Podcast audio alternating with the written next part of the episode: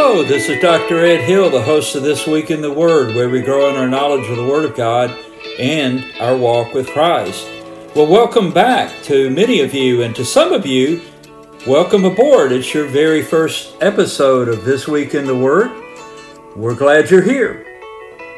Today's episode is Complete in Christ, Episode 7 Victorious in Our Victor's Victory. This is the episode for Sunday, March 3rd, 2024. Well, let's get started. Many years ago, about uh, 20, almost 30 years ago, it's hard to believe it's been that long, there was a first Gulf War. The reason there was a first Gulf War is there was a second one later. But when we had the first one, we didn't know it was the first one because we didn't know there was going to be a second one.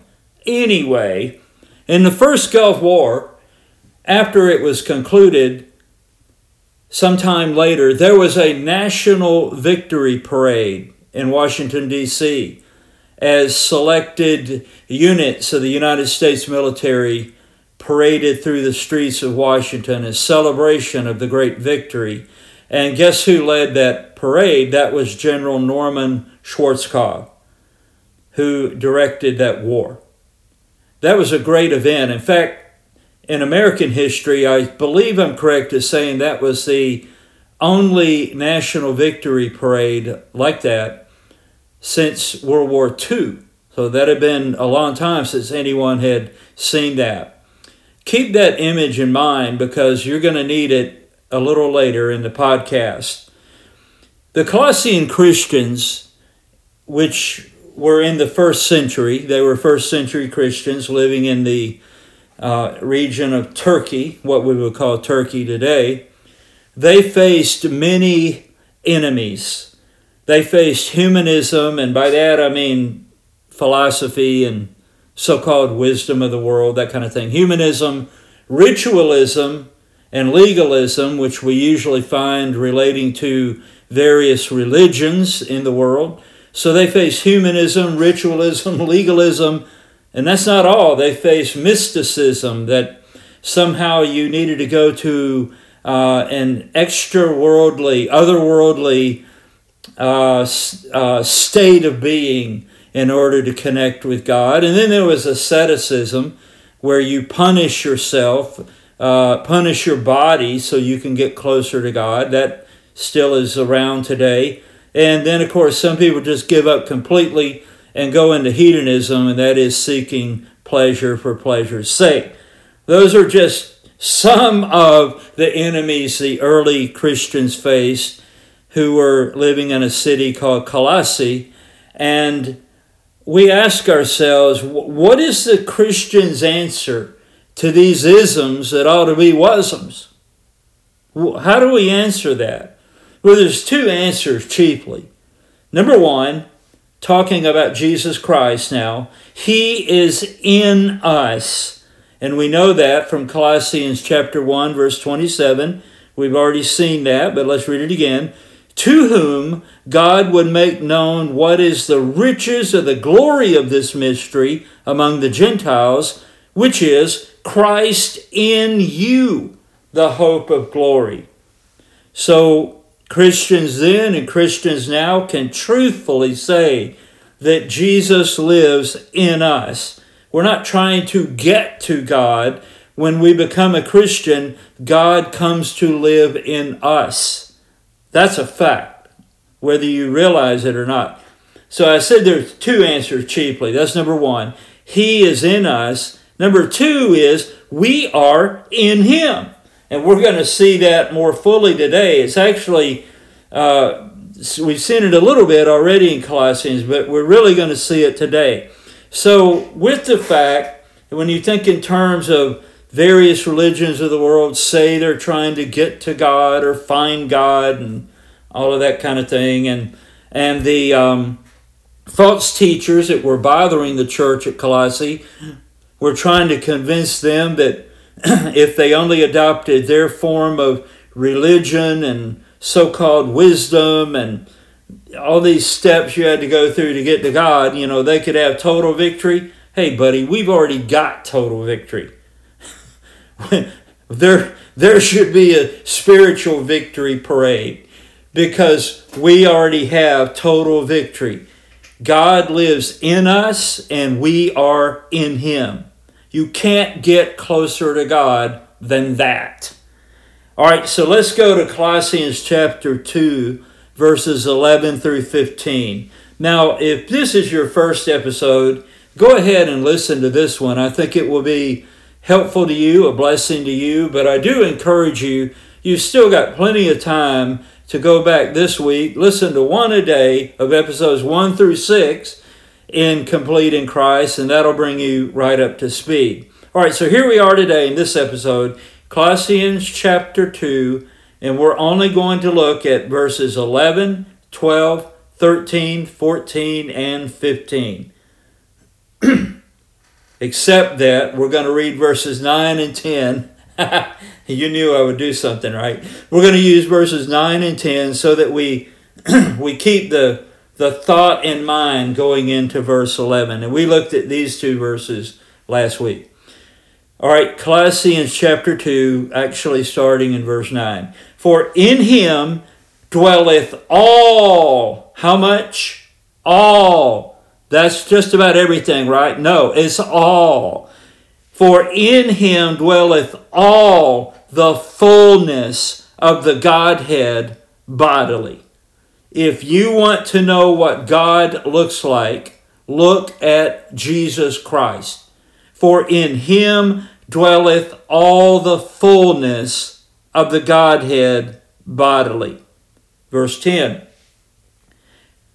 Now, verse 9 is a lot. That is massive. But watch what happens in verse 10.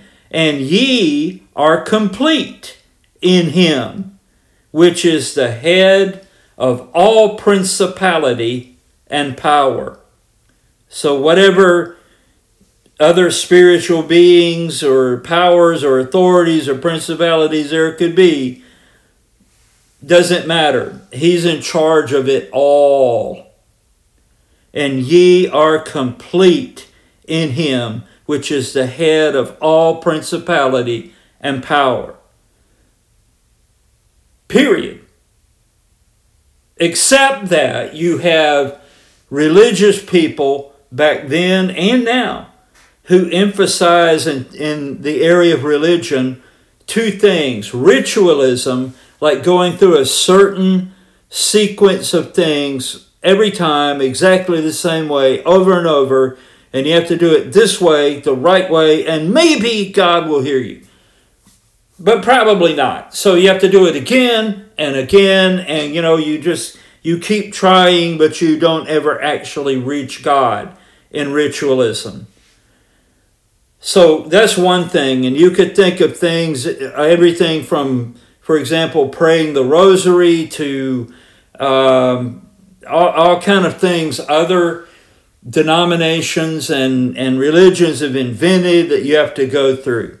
So there's ritualism, you know, a certain order of spiritual worship. And uh, when you go to church, it has to be done exactly like this, the same way, every time. So ritualism. Legalism is having a list of rules that people made up that you've got to keep, and as long as you outwardly keep them, then you're probably pretty spiritual. And we can all think of examples of that. And that's one thing when the Bible tells us something is, is right or wrong. That's, I mean, that's undebatable. That's a fact. But it's another thing when somebody makes up a list that they think everybody should live by in order to be right with God. So, religion, one more time, I don't want this to be complex, but I do want you to get this. One of the problems facing the people in Colossae, and it bothers Christians today, is people who don't have a relationship with Jesus Christ, being in Him and He lives in them.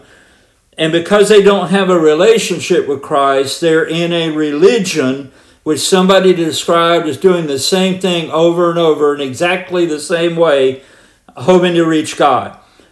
Ritual, religion emphasizes ritualism and legalism. Now, in the case of the Colossian church, the Colossian false teachers that were, that were trying to influence these Christians in the church in Colossae, they would have been saying something along this line. Oh, yeah, yeah, yeah, uh, uh, Jesus Christ is great. That's cool. He's cool. But you also need to be circumcised to be really spiritual and get close to God like we are. You know, that's basically what they were saying. Now, I'm not going to go into what circumcision is. If you don't know what it is, you can look it up. But we're just going to just use the word, all right? So Jewish Jewish males are circumcised and during that time of world history, although it's changed a lot today, but in that time in world history, non Jewish males were not circumcised normally. So, verse 11 so the false teachers were really trying to trouble these actual, real believers in Jesus in this church in Colossae. So Paul, instead of pointing out all the 29 things that these, these false teachers were wrong about, he does mention some of it here, but he doesn't spend all his time talking about what they're wrong about. He explains what we have in Christ and who we are in Christ. And then that kind of exposes the false teachers. Verse 11 In whom, now that's again still talking about Jesus Christ, right? Uh, shake your head like this. Yes, Pastor. That's correct. You're right. How about that? Verse 11 In whom also ye are circumcised with the circumcision made without hands in putting off the body of the sins of the flesh by the circumcision of Christ. So, whereas the Jewish priest with his hands was circumcised that Jewish baby boy, here Paul says, ah, forget about that. If you're non Jewish, it's a non issue. All right, in whom also ye are circumcised. So he's saying, in a way, and, and not just in a way, I mean, this is true, but he's saying, really, you've got the ultimate circumcision, in whom also ye are circumcised with the circumcision made without hands. In other words, it's spiritual from Christ, in putting off the body of the sins of the flesh by the circumcision of Christ. So, whereas circumcision was a small surgical procedure, Jesus Christ has done a circumcision on us that gets rid of the entire body of the sins of the flesh, far greater than circumcision of the Jewish baby boy could ever be. Do you see what we're saying here? So, the, these non Jewish believers in Christ living in Colossae, they were troubled like, well, was this right? I mean, to be really close to God, we got to We've got to do what the Old Testament says the Jewish people did. And Paul says, no. the circumcision of Christ dealt with the entire issue of the flesh. You know, the, the trouble we have in this life as Christians is we are born again, we're redeemed, we're forgiven, and we have a, a, we are a new man in Christ, a new creation, but the problem is we still live in this old body. And sin operates in the body in which we live. That's where there's warfare. And, and we can win in Christ. But the, but the point is here, he's saying, hey, forget about that. You don't need to go be circumcised we have a circumcision that's spiritual, which deals with the whole flesh issue. You see what we're saying here? All right, now let me explain a little bit here about the whole idea of circumcision and the uncircumcision. Excuse me. Tried not to do that, but couldn't help it. All right. I'm reading here an explanation, and it's so good, I'm just going to read it. A daily prayer of a strict Jewish male was to thank God that he was neither a woman, a Samaritan, nor a Gentile, like the new believers in Christ were in the church in Colossae, right? Gentiles came to be regarded by the Jews as the uncircumcision, a term of disrespect, implying that non Jewish peoples were outside the circle of God's love. As discussed later, God applied the very same term, uncircumcised, to describe his chosen people. The terms circumcised and uncircumcised became emotionally charged symbols to Israel and their Gentile neighbors. This issue later brought discord into the fellowship of the New Testament church and especially caused confusion about how one obtained genuine salvation. Now, this is a fact. The Jewish people, they should have understood this whole thing because Moses and the prophets, they, they used the term circumcised as a symbol for purity of heart. You know, yes, there was an actual circumcision, right? But you could still go through that process as a Jewish baby boy. But if you didn't know God, it wouldn't really be of very much value at all.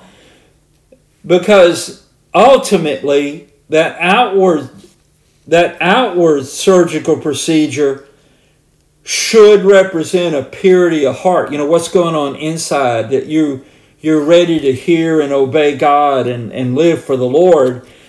And Moses wrote in Deuteronomy 10 16, now listen to this circumcise then your heart. And he was obviously speaking of an inward spiritual work, you know, not the actual circumcision of a baby boy. So circumcise then your heart and stiffen your neck no more. That's what it says in Deuteronomy 10 16. See, if you think about it this way, if somebody goes through all the outward rituals, maybe their parents had them uh, christened when they were a baby. Maybe, um, you know, if they're Jewish, they had circumcision. Growing up, they had a bar mitzvah. All, you know, whole nine yards. Whatever religion or denomination you're talking about if you go through all those outward things, but inside you're still standing up against God in your will, where you, you refuse God's offer of grace and you refuse to follow His will, then all of that is just an outward thing that doesn't have any value at all. Yet people are so trapped in that. The Jews even had this saying that no circumcised Jewish man will see hell. That's an actual quote from some, not from the Bible, but from the some of the rabbis. Here's another one from the rabbis, not from the Bible. Circumcision saves us from hell. Uh, no, it doesn't, and it's not in the Bible, but that's what they were teaching. Now, the theologian Charles Hodge, a good, great preacher, had a, a great example uh, uh, or explanation when he wrote this. I'm going to quote Charles Hodge right here. Whenever true religion declines, the disposition to lay undue stress on external rites is stressed. The Jews, when they lost their spirituality, suppose that circumcision had the power to save them. You know, just like people today say, "Well, I was Christian when I was a baby." You don't even you weren't you weren't even knowledgeable that you were even there. You know what I mean? But you rely on that. What what what's up with that? Apostasy. Let's put it this way: when you fall away from the true faith, it always moves that spiritual focus from the inward to just doing the outward from a humble obedience on the inside to just going through the formalities, the outward rituals. So, verse 11 said, In whom also ye are circumcised with the circumcision made without hands, in putting off the body of the sins of the flesh by the circumcision of Christ. Verse 12 Buried with him in baptism, wherein also ye are risen with him through the faith of the operation of God, who hath raised him from the dead. Now, as somebody said, I think John MacArthur said this there's not an ounce of water in this verse. Whatever we do outwardly when we become a true believer in the Lord Jesus Christ and we follow his example in believers' baptism, and yes, we are to do that. When we follow that example, it's, it's really only portraying what has already happened spiritually. The baptism talked about right here as we're going to read here in Romans 6, verses 3 through 5, has nothing to do with the outward ritual. It's talking about what happens spiritually when you became a Christian, if you're a Christian. Now, if you're not a personal believer in the Lord Jesus Christ today and have an active day by day living relationship with Him, which is evidence that you are born again, then this isn't true of you. But if you are a real Christian, what I'm about to read is true of you. And you might say, well, I don't remember this happening spiritually. It was spiritual. You might not remember it, but it happened nevertheless. Romans 6, verses 3 through 5 says, Know ye not that so many of us as were baptized into Jesus Christ were baptized into his death? Verse 4 Therefore we are buried with him by baptism into death, that like as Christ was raised up from the dead by the glory of the Father, even so we also should walk in newness of life.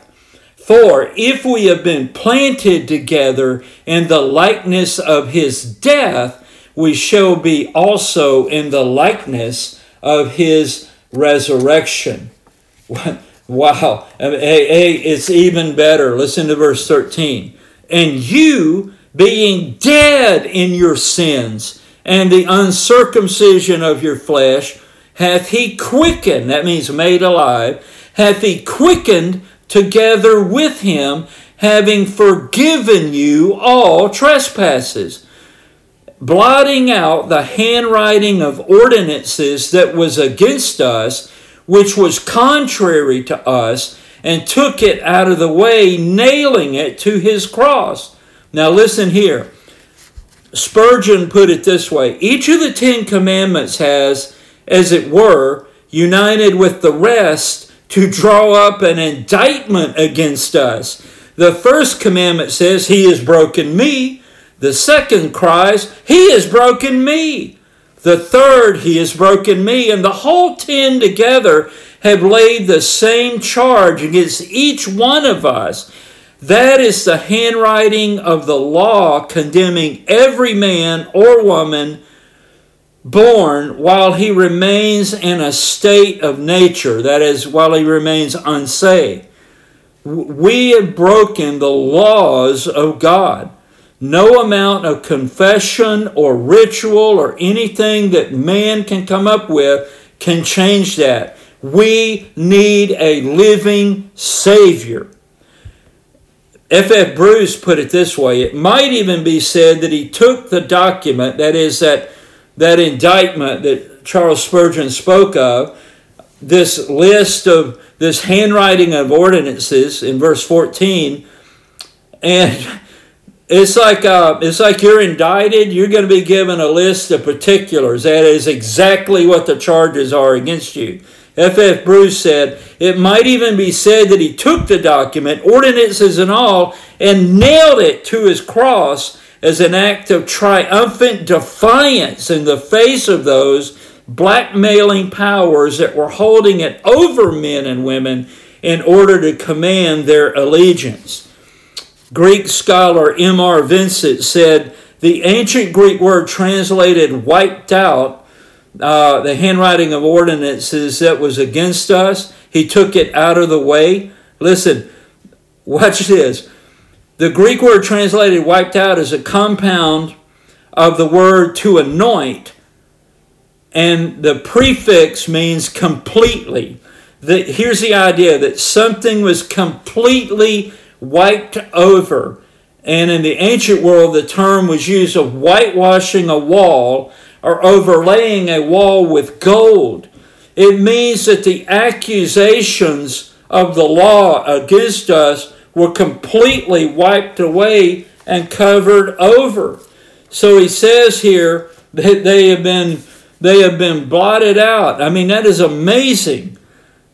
We are guilty, but Christ when he went to the cross, he took that indictment against us of having violated God's laws and it's gone because of the work of Christ. And He's forgiven us. You realize that we have here a victory where we finally, in Christ, when we trust Him, we have salvation. But even, even deeper than that, not only are we saved, we are forgiven. Martin Luther realized crawling, up the steps in Rome he, he had been going through the book of Romans himself, and it, it just dawned on him if, if we are redeemed in Christ, why am I crawling up these steps?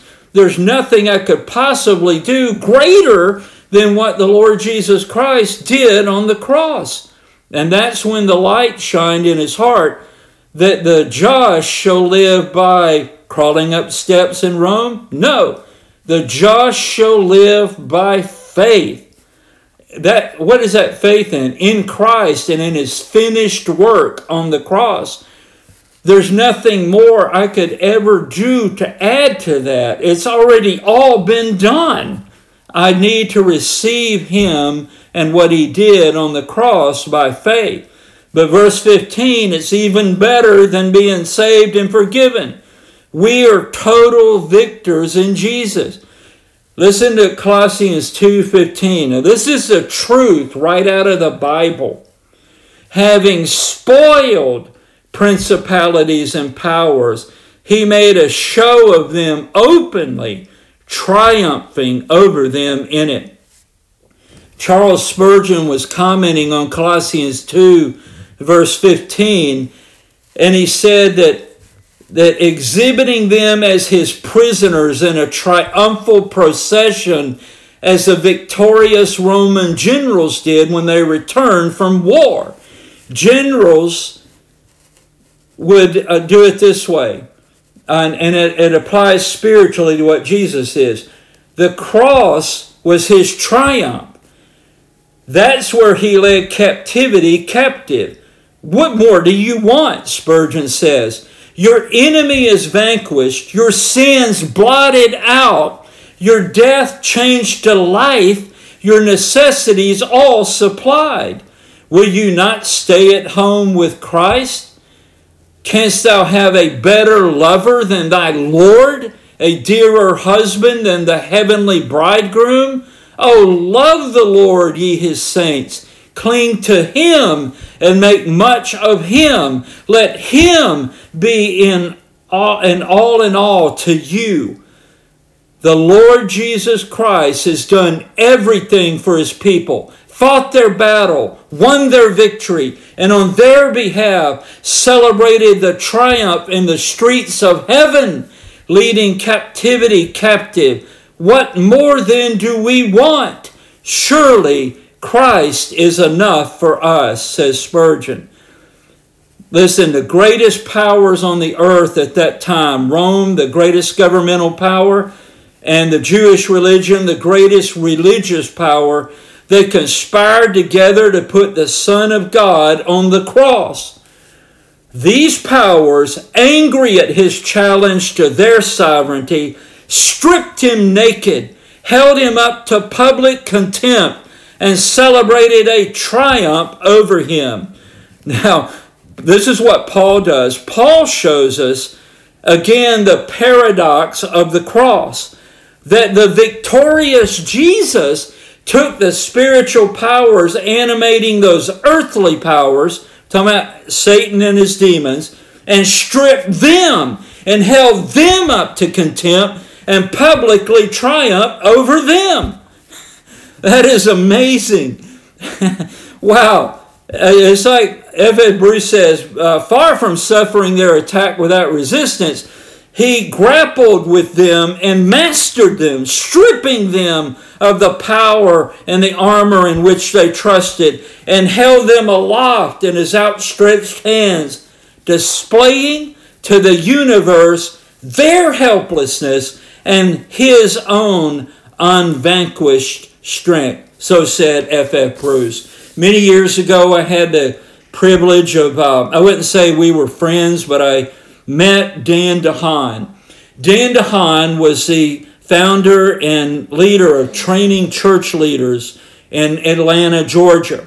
In fact, he led the Metro Bible Study in Atlanta, where over a thousand young people primarily came out to a, a, local church. It would open their doors on a, I think it was on a Thursday night, and he would teach the Word of God to anybody who wanted to come. And he was the Bible study leader for the Atlanta Falcons and uh, opened the Word of God to those Falcons back in the late 70s. And in fact, he also discipled quarterback Steve Bartkowski when Steve Bartkowski gave his life to Christ and became a real Christian. And he began to grow in the Lord. So one time, Dan DeHaan used this example in one of his messages that I heard on tape. He said, You know what? We, we always see wrestling on TV. And it's like, uh, and I'm just kind of paraphrasing what he said. It's like we're the guy in a, a tag team match and we are being worn out by the opponent. We're laying on the mat. We're down for the count. There's almost no hope. But with one touch of the hand of that tag team partner, who comes in, the victory is won as a tag team partner comes in, beats the daylights out of the opponent, lifts him up above his head, and throws him out of the ring. That's exactly what Jesus Christ did on the cross. And when he rose from the dead on the third day, literally, actually, physically, it proved what he did was acceptable to the Father. He destroyed the opposition. Satan and his demonic forces have no hope because of the total victory Jesus has won. And I want to drill home to you today who are listening this thought. We are victorious not because we keep a list of rules or we're trying to be good or we're trying to work our way to God. Good luck on that, buddy. We are victorious today because of the victor's victory. All we need to do when we trust Him as our personal Savior and Lord is accept the victory that He has already won. And we've seen in Colossians that we are in Him and He lives in us, and the fullness of the Godhead bodily dwells in the Lord Jesus Christ. And we have, my friends, total victory. Now, some of you listening today, you are relying on religion, uh, hoping against hope that somehow your good deeds will outweigh your bad and you will land in heaven. You have no assurance of salvation. You know why? Because you're trusting in your efforts. I wouldn't trust in mine either. It's better to trust in the finished work of Jesus Christ. Say, well, does that mean we can live however we want? No. He comes to live in us and He lives His life out through us so that we will desire to do and delight to do the will of God. We're not following a list of rules. We're, we have a living daily relationship with the Lord Jesus Christ. But if you're trusting religion, I beg you to trust Jesus Christ. He is your only hope. At age of 16, I uh, was vaguely relying somehow on some thing I'd done as a kid, and I had been baptized as a kid and all of that, and but I didn't know God. I didn't like the Bible. I didn't like Christians. I didn't want to be around church. But I met Jesus Christ one day I've never been the same. Haven't been perfect, but I've never been the same. I now have a living relationship with Jesus Christ. Hey, you know what? Now I love the church. I love the Bible. I love the people of God. It all changed for me in an instant. And you know what? It can change for you today. I'm going to give you a phone number to call. Hey, get something to write with. You will not remember this. Write this down. Say, well, I don't want to call that number. Write it down anyway. You'll want to call it later and you won't have it. Write it down. All right, here we go 888 388 2683. One more time 888 388 2683. Now, when you call that number, you're not calling me, but you're calling a Christian ministry that has spiritual counselors on the other end. I don't mean like shrinks or psychologists. I mean somebody who knows the Lord, knows the Bible, and they're going to talk with you and listen to you. And they're going to answer your questions about what it means to become a real, actual, born again Christian, not a religious person. We got too many of those everywhere. We need Christians. So you can have your, you know, because of the finished work of Christ, you're, you have salvation in Christ. Your sins are forgiven. God's not holding anything against you. You're forgiven. It's all blotted out. It's right there in the Bible. I don't care what religious people have ever told you. Just stick with the Bible. You can't go wrong. You're, you have salvation once you trust Christ. You are forgiven of your sins, and then He lives His life through you, and you're on the winning team from then on, man. I mean, what's to not like, right? So call that number, 888 388 2683, and someone will help you with the questions that you have. You don't have to pay them anything or anything like that. Just call them. Now, others of you who are listening today, you know that you're a Christian. You know that every single day you're relying moment by moment on the finished work of the Lord Jesus Christ, and there's zero doubt about that. And because of his finished work, because you're saved, because you are completely forgiven, the Bible says that you have assurance, or you should have assurance, that if you die today, you would your eyes would open in heaven with the Lord. To be absent from the body is to be present with the Lord the New Testament says. So then you can know that. But I want to encourage you to be a missionary, so to speak. And thank you for listening today. I want to encourage you to like this particular episode. If you've never done it before, follow the podcast so that you'll get each episode that's posted. But this is what I want you to do. If you don't do any of that, do this. Right where you're listening, you'll see a way to share this episode with someone in your family or a neighbor or a friend, a coworker, a teammate, even a church member. Share this with somebody that you would like to hear it so they can hear it too. And then you'll be kind of like a missionary sharing the Word of God. Well, thanks for listening today. I've enjoyed sharing the Word of God with you, and I thank you for tuning in. If I'm still here, I don't die in my sleep, or the Lord doesn't come first, I plan to be back next week with episode 8 of Complete in Christ.